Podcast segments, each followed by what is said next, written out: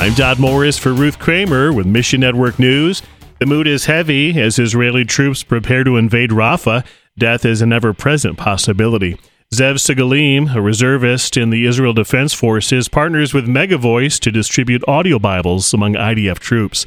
He says interest and questions about God are prevalent right now because all Israelis are interested in a Messiah. Please pray IDF soldiers who want to know the truth will receive a Megavoice audio Bible. On Eagle's Wings, an initiative of Ron Hutchcraft Ministries is entering year two of a new gap year program, equipping young Native American Christians who want to bring the hope of Christ to their people. Brad Hutchcraft says a new On Eagle's Wings Leadership Center helps these young adults take their next steps, whether to college, the workforce, or local or international ministry. Ask the Lord to protect these young leaders and help them grow in their faith. And find your place in the story at missionnews.org.